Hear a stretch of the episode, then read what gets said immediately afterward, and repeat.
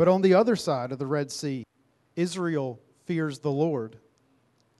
They have true biblical fear because sometimes we hear fear the Lord. What, what does that really mean? Well, it denotes a sense of reverence and awe a person might feel in the presence of greatness. And Israel is in the presence of greatness. And what we'll see is that our God, the God of Israel, is the God who delivered Israel from Pharaoh. And the deliverance and the rescue that God provided for Israel as they are fleeing Egypt then becomes one of the most epic and foundational themes for the rest of Scripture's story of salvation. Ultimately, we will see how salvation, how the salvation that God works for Israel ultimately points us to Christ Jesus as who works our salvation out for us. So, for those of you who haven't been with us through this whole uh, series, I want to help us um, uh, get to where we are because we truly are at this point, we're at the very climax of the story of Exodus. Uh, Exodus is a, is a historical narrative book about the history of Israel and specifically about how God liberates Israel out of Egypt's grip. And so that story starts at a certain place. There's a, a, a conflict that rises, and then there's a climax, and then there's a new place where Israel will be in the end. We'll get there. There's a, there's a lot of chapters to go before we get to that end, but we are there right at the climax of the story. So, Exodus began with Israel being faithful to God's command from Genesis chapter 1. They have been fruitful and they have multiplied. Their number was so great that an unnamed Pharaoh turned against them out of fear. This Pharaoh made an attempt to actually destroy Israel with harsh enslavement, with even harsher working conditions. And then he threatened and death by drowning the newborn male children in the Nile River. Pharaoh had set himself at complete odds with God as he oppressed the children of God. And now, Pharaoh is in a battle royale, a UFC championship fight with God, where chaos has been unleashed from heaven. God has reversed all acts, aspects of nature, defeating the gods of Egypt.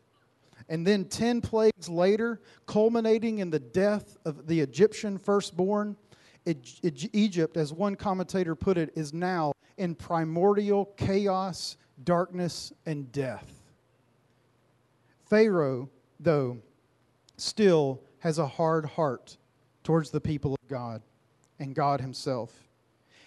It, Pharaoh would rather crush Israel with his army than let them go worship and serve the Lord. And now here we are. Israel has packed up in haste after the Passover, and they are making their three, three day journey into the wilderness. So if you have a copy of God's Word, I'd encourage you to open it up if you're using one of the Pew Bibles around you, you can find the Exodus chapter 14, where this climactic story is recorded for us on page 56 in the Bibles around you.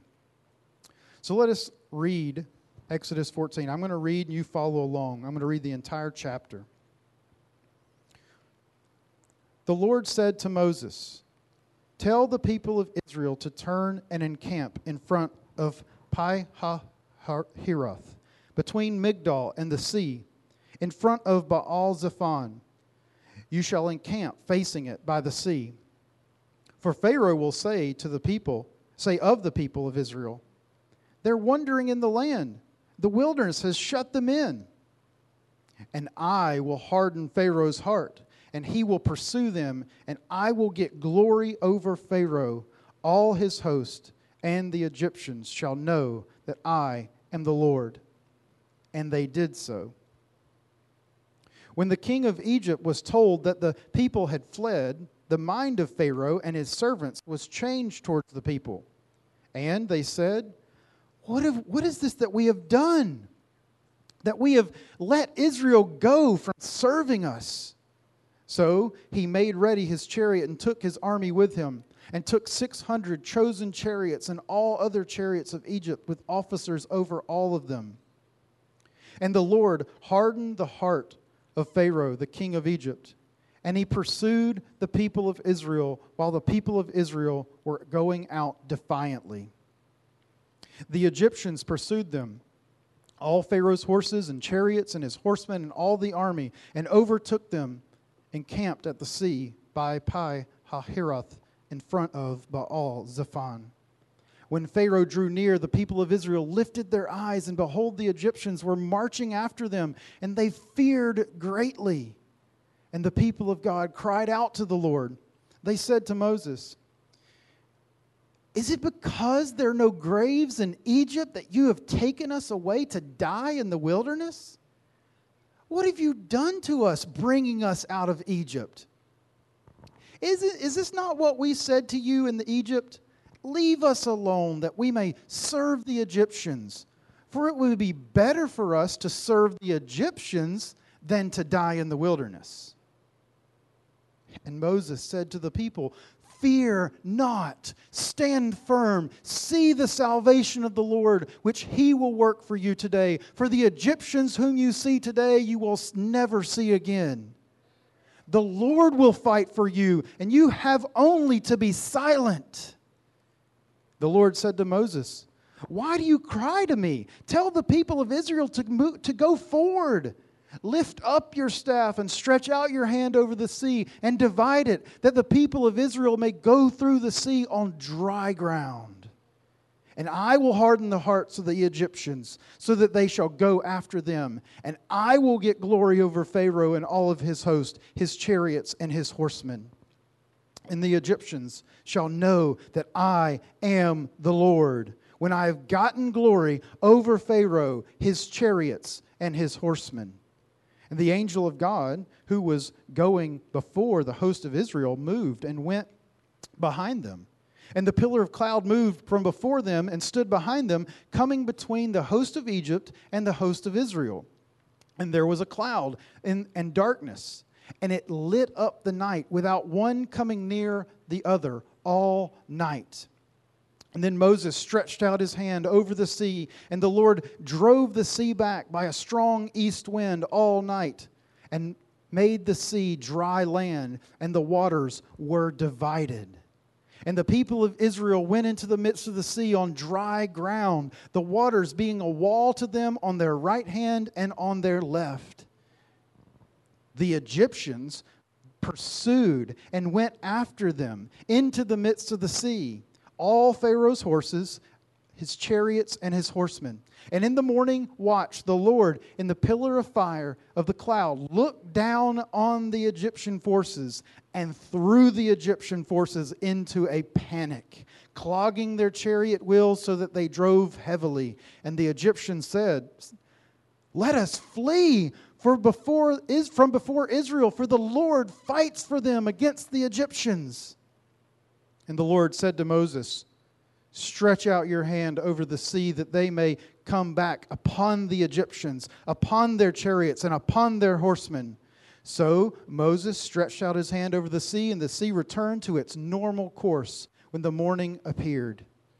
And as the Egyptians fled into it, the Lord threw the Egyptians into the midst of the sea. The waters returned and covered the chariots and the horsemen. All of the host of Pharaoh that had followed them into the sea, not one of them remained. But the people of Israel walked on dry ground through the sea, the waters being a wall to them on their right hand and on their left hand. Thus the Lord saved Israel that day from the hand of the Egyptians, and Israel saw the Egyptians dead on the seashore. Israel saw the great power that the Lord God used against the Egyptians, so that the people feared the Lord and they believed in the Lord and in his servant Moses. Oh, Father God, give us ears to hear this word, and may we see it applied to our lives today. Give me strength, God. In Christ's name, amen. So, God clearly and unequivocally delivers Israel from her enemy with astounding power. Moses has revealed to us that God is a truly awesome and worthy to be rightly feared and to be trusted. The God of Israel saves. Do you, do you hear that this morning? The God of Israel saves. He has control over all the nature and over all the hearts of men. Notice how the text tells us that we've been hearing about how God held Pharaoh's hand in his heart, uh, his heart in his hand. But now it's all of the Egyptians' hearts that God turns against Israel. He, dry, he then dries the ground for his people to pass through safely. He commands the winds and the waves to crash upon the Egyptians all to de- demonstrate that he is liberating, he is a liberating and merciful God who saves his people. God delivered Israel from her enemy. So, the main point of our time together this morning is that God delivers all of his people from their enemies. You, if you trust in the Lord, you have been delivered from your enemy. And I want, to, I want to point out four ways in which God provides salvation for his people from their enemies this morning. We're first going to see that God provides a plan. And then God provides actually a leader. It's not oftentimes that the people of the Bible are those whom we should look up to and model our lives after, but Moses is a shining star in this story. We'll see how. And then God provides salvation for his people. And we're going to see how all of this culminates in Christ Jesus. So God provides a plan in verses 1 to 9.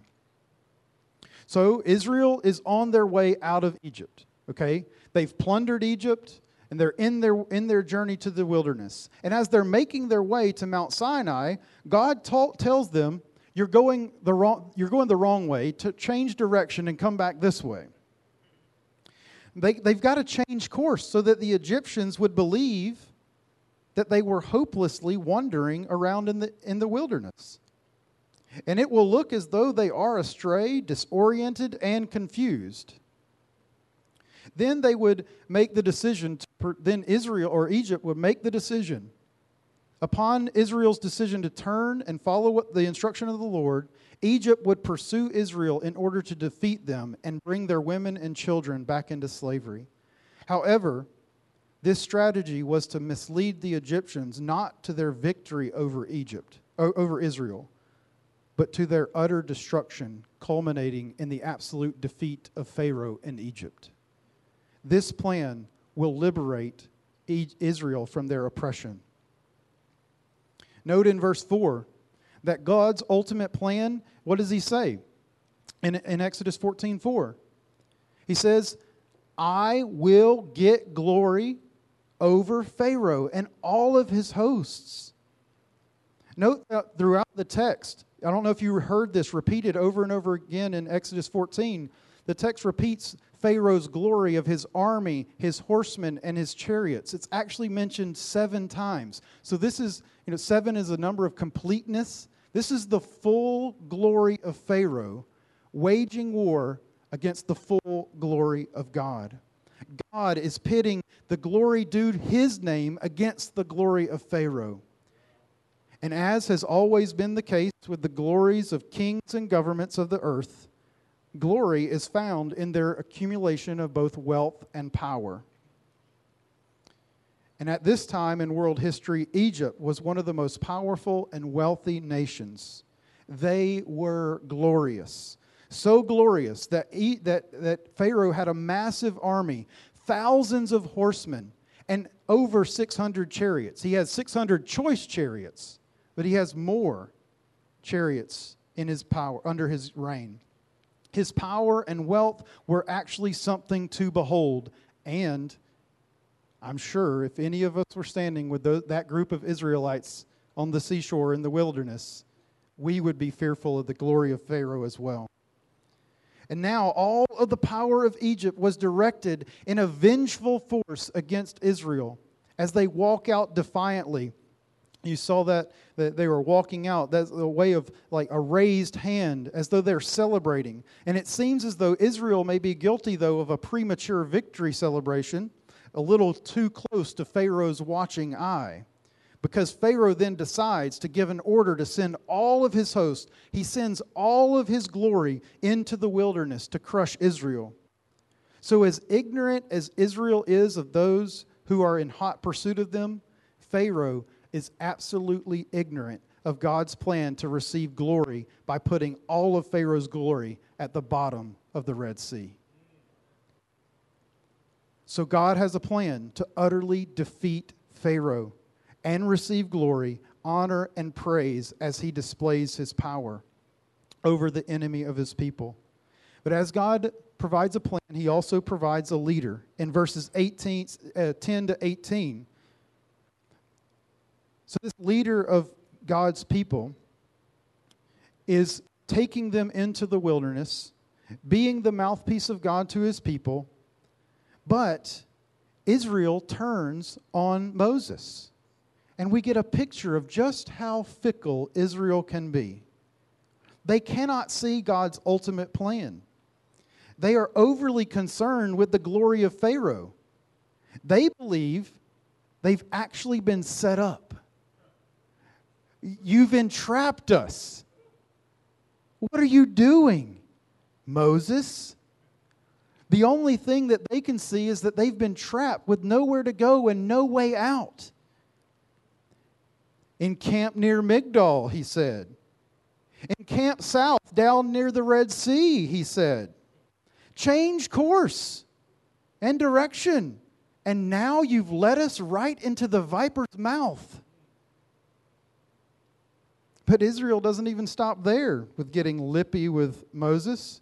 They keep crying out. The Lord, via Moses, they, they cry out to the Lord via Moses that they would rather be back in Egypt. They get a big case of the I told you so's, accusing Moses and God of planning their destruction rather than liberating them from Egypt. And to top it all off, they say that they would rather be back serving Egypt rather than on their way to serving God. How quickly they bemoan their circumstances. And I don't know about you, but I know that I oftentimes identify with the Israelites here.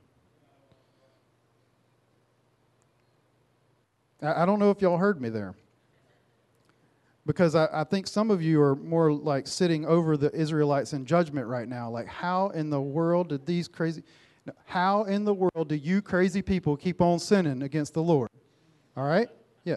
I'm not going to go there, but oftentimes, often when I read stories about Egypt, I mean, about Israel, I do not have the eyes to see what God is doing around me when I think about myself and how the text applies to me. And when I look up in my own circumstances, I can't see what God is doing. I grumble.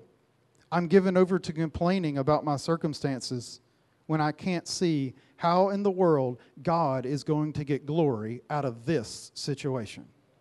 Anybody ever asked that question? Yeah. How in the world is God going to get glory out of my circumstances right now? But I do want to say that what you, we must be careful not to be so high and mighty, looking down our noses at the Israelites. Here, note this. Note this that they do cry out to the Lord. They do cry out to the Lord.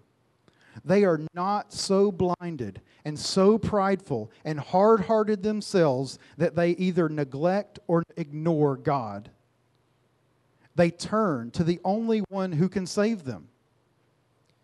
Our pridefulness and our quick judgmental spirits can be so harsh to Israel as we read this story, but we often respond far worse than Israel does, don't we?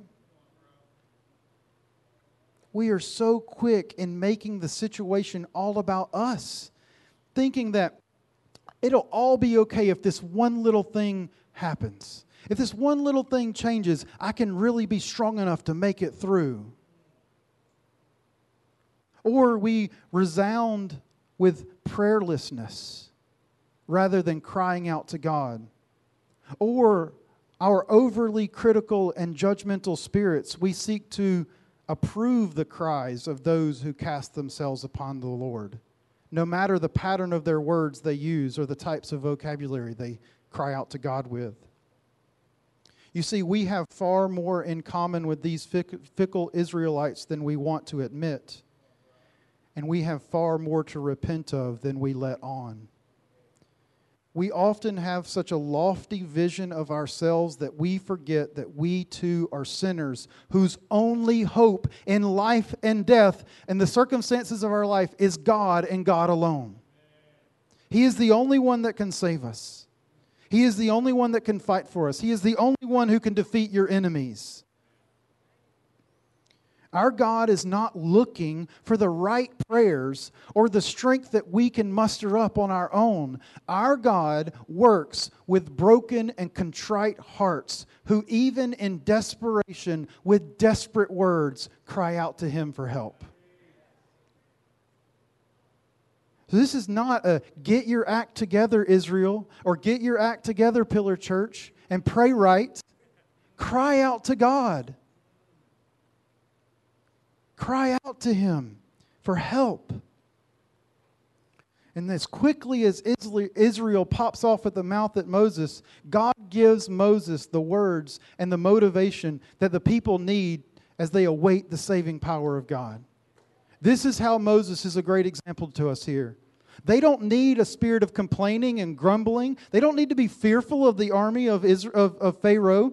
They no, they need to do exactly what Moses says in 13 and 14. Look with me there. Fear not. Stand firm and see the salvation of the Lord, which He will work for you today. The Lord will fight for you in 14. You have to, only to be silent. For God doesn't give His people a spirit of fear, for he is no puny or weak God. He is a mighty God who rescues his people with a mighty strong right arm. Have no fear, people.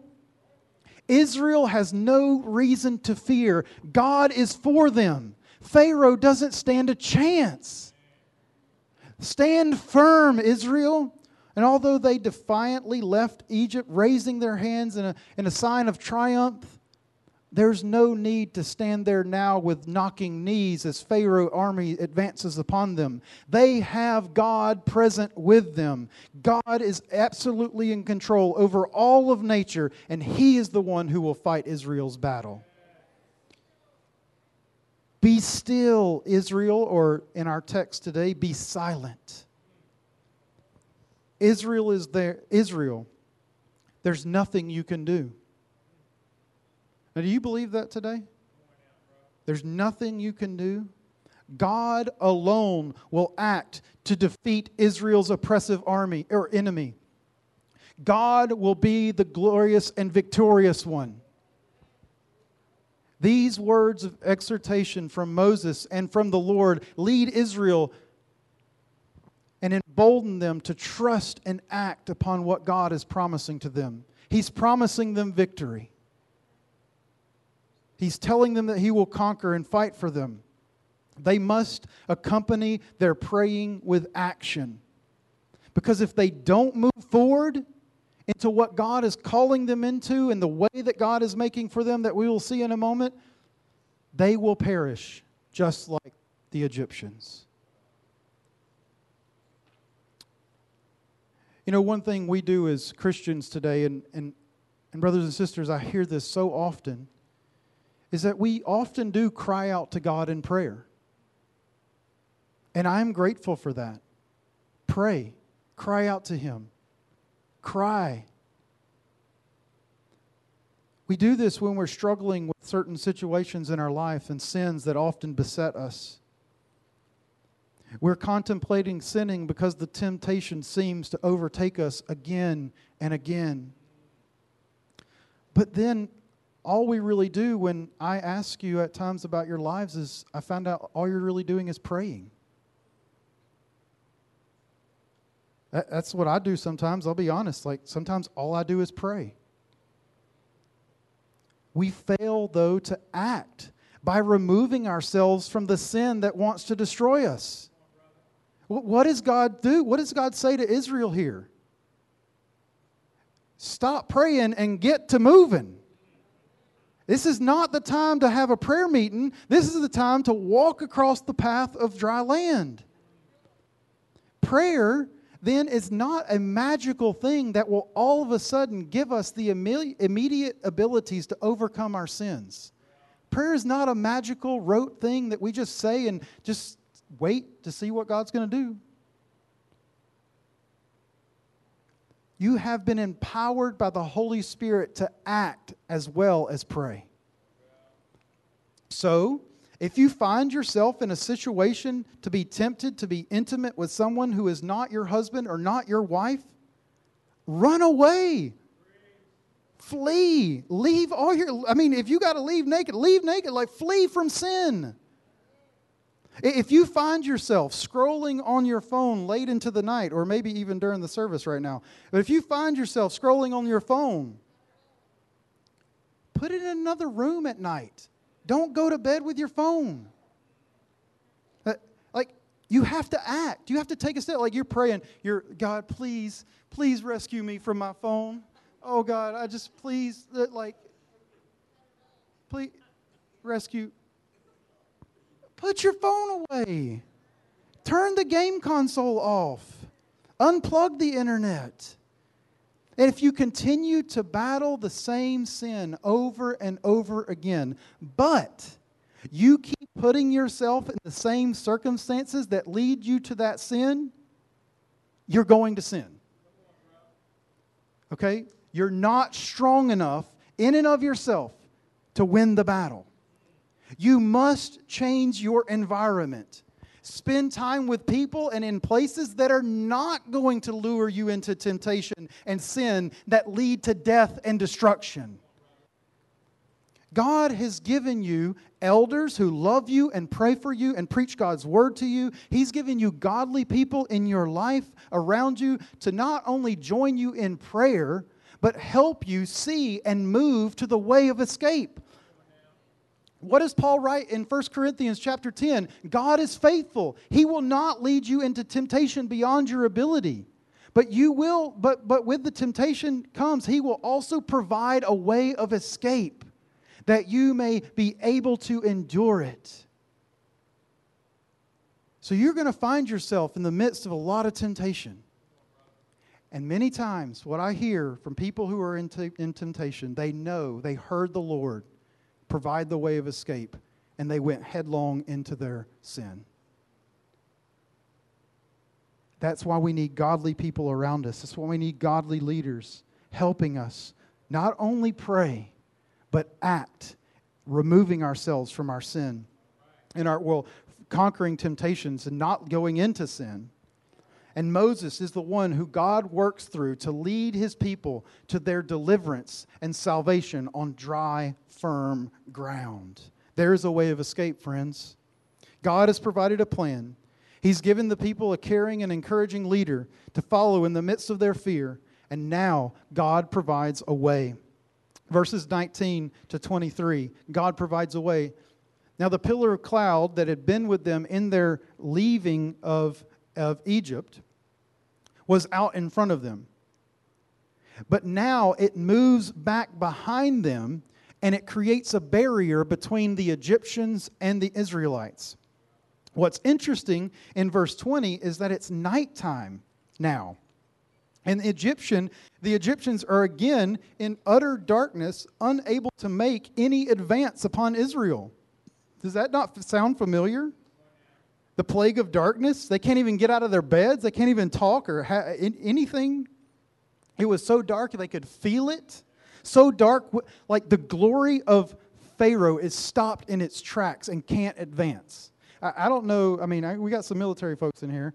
Like, if an army can't advance, like, they're pretty exposed and potentially in danger of losing ground, losing the battle. And then, what does Moses do in an act of obedience? He raises that, that amazing staff that God has used, and a miracle, a true miracle happens. There's no other explanation for it. The sea is parted. and a path of dry ground wide enough at this point in Israel's history, with, with we know the count of men 600,000 men, which equates to about 2 million people, are able to walk from one side of the Red Sea to the other on dry ground. And they do this in about 10 to 12 hours. Because what you see is we start at night, and then in verse 24, it's in the morning. And, and, and God looks down, and Pharaoh's army is advancing. So that in, in Jewish timekeeping, that's 6 p.m. to 6 a.m. So in about 10 to 12 hours, God provides a path wide enough in the sea to move 2 million people across the Red Sea and save them. And Israel obeys and they walk across the Red Sea. They move into action. Here, God miraculously provides a way of escape for his people from the trap that they thought they were in. You brought us out here to kill us. You brought us out here to put us in the grave, Moses. God, we'd rather be serving in Egypt. No, come serve me and cross the Red Sea. And now Israel walks forward into God's way of salvation in verse 22. And the author of Hebrews actually says, and Doug read this from, for us earlier in a larger portion of the text, but in Hebrews 11 29, it says that Israel by faith crossed the Red Sea on dry ground. They trusted in God's plan of salvation. And there was only one way it was either go headlong into the army of Pharaoh and die, or trust God and cross the Red Sea. God provided a plan.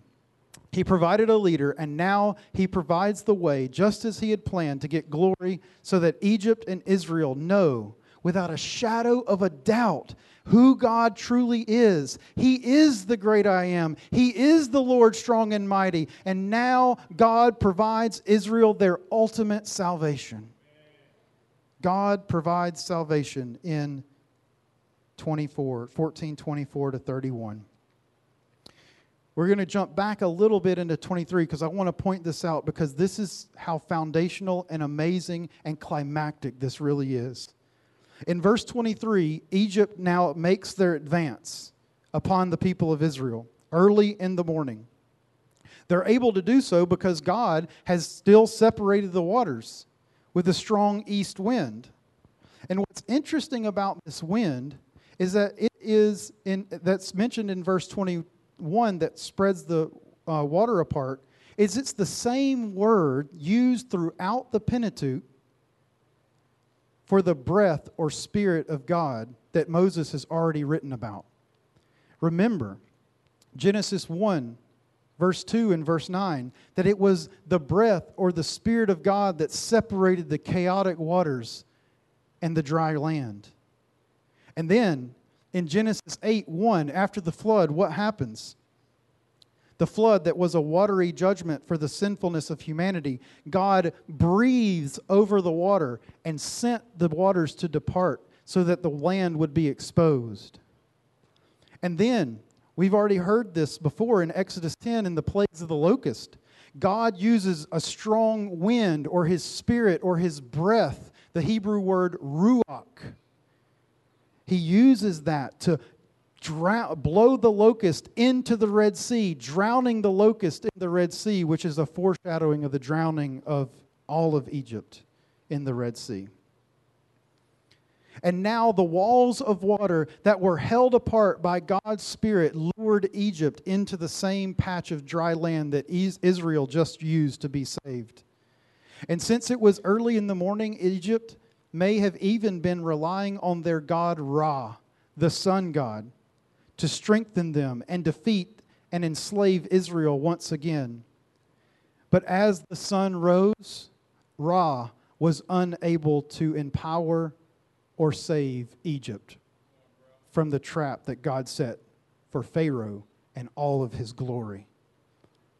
God throws the glorious and mighty army of Pharaoh into absolute panic. They completely lose their, all of their bearing. Is that good that they lose their bearing? No, it's not good to lose your bearing, okay, in a battle, all right? The walls that were once held back by the powerful breath of God are now beginning to flow under the chariots. The dry ground turns into a bog, and the chariots and the horses are unable to advance. The Egyptians then sound the retreat because God has stopped holding back the water. God, in, is in an act of swift and final judgment, lets the water down to decimate and drown the glory, the glory of Pharaoh so that in verse 28, not one, not one remained. The enemy of God has been defeated. The enemy of God's people has been crushed under the waters of judgment. And amazingly, it's through these same waters that Israel just walked through without a speck of mud on their sandals and without a drop of water on their tunics.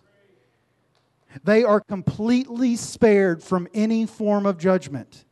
It, it is though God has fought for them, utterly defeated their enemy, and rescued them from their fearful dread and their sure death. And now they stand on the other side of the, of the, of the shore. Fear from shore to shore, where God leads them to praise and trust Him in verses 30 and 31. And it is so amazing that by the grace and mercy of God, this is not where the story of salvation ends. Really, it's here where the story of God's rescuing deliverance and crushing defeat of the enemy, enemy of God's people really begins. From this point forward, the Red Sea rescue becomes a paradigm for the future salvation that God will provide through Christ Jesus. God has transformed his people in the Red Sea. Something happened. They were fearful of Pharaoh, and now they fear the Lord. God transformed them in the Red Sea, and Isaiah actually picks up this story in Isaiah 43 as the prophet of God's people Isaiah 43 16, and he talks about a new exodus that's coming. Yes, Israel, you have experienced the exodus of God, God's rescuing power from your enemy, but there's a new exodus coming. A new salvation through waters of judgment where every enemy of God's people is dealt a crushing and judgmental blow by the Lord.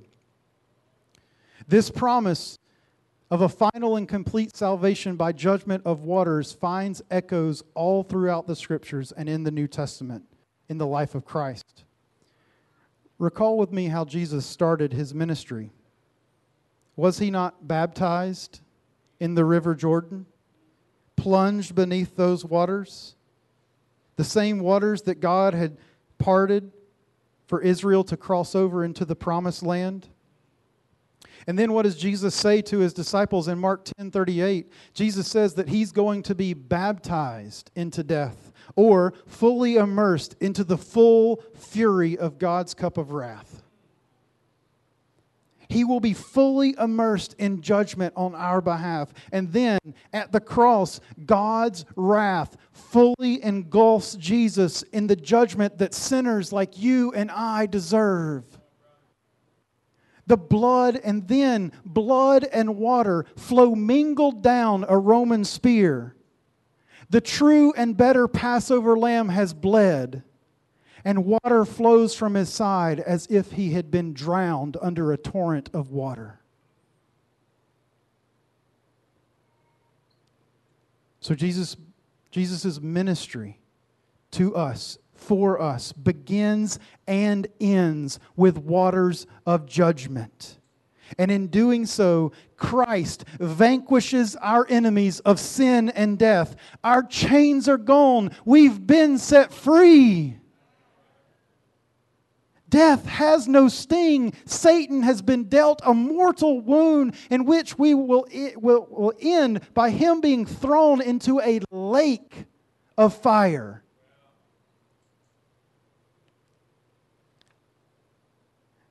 And what is even more significant and more special about this is that as Christians, if we truly trust in Jesus as our Lord and Savior, Christians identify symbolically with Christ in our own baptism. You ask, why do we harp on baptism? It's because I want you to be identified with Christ, one who's been judged on your behalf. Paul writes in Romans 6, 3 through 4, Do you not know that all of us who have been baptized into Christ, and know that when the New Testament uses baptism, it is full immersion into the water and then up out of the water. Do you not know that those of us who have been baptized into Christ Jesus were baptized into his death? We were buried, therefore, with him in, by baptism into death in order that just as Christ was raised from the dead by the glory of the Father, we too might walk in newness of life. Why is your baptism so important and significant? Is because you fully identify with Christ, both Him being judged for you because you're only under the water for a second, and then you're raised to new life because one has been judged on your behalf. Christ has provided new life for you. You're now hidden in Him and you belong to Him. You no longer live in your former ways of life, but now you live a new and transformed life, empowered by the Spirit to conquer sin and live holy lives in this present age. You can trust and believe in Christ today as your only hope from sin and death. If you've never been baptized as a follower of Christ, the pastors of this church would love to hear your testimony and walk with you through what it means to be baptized and baptize you.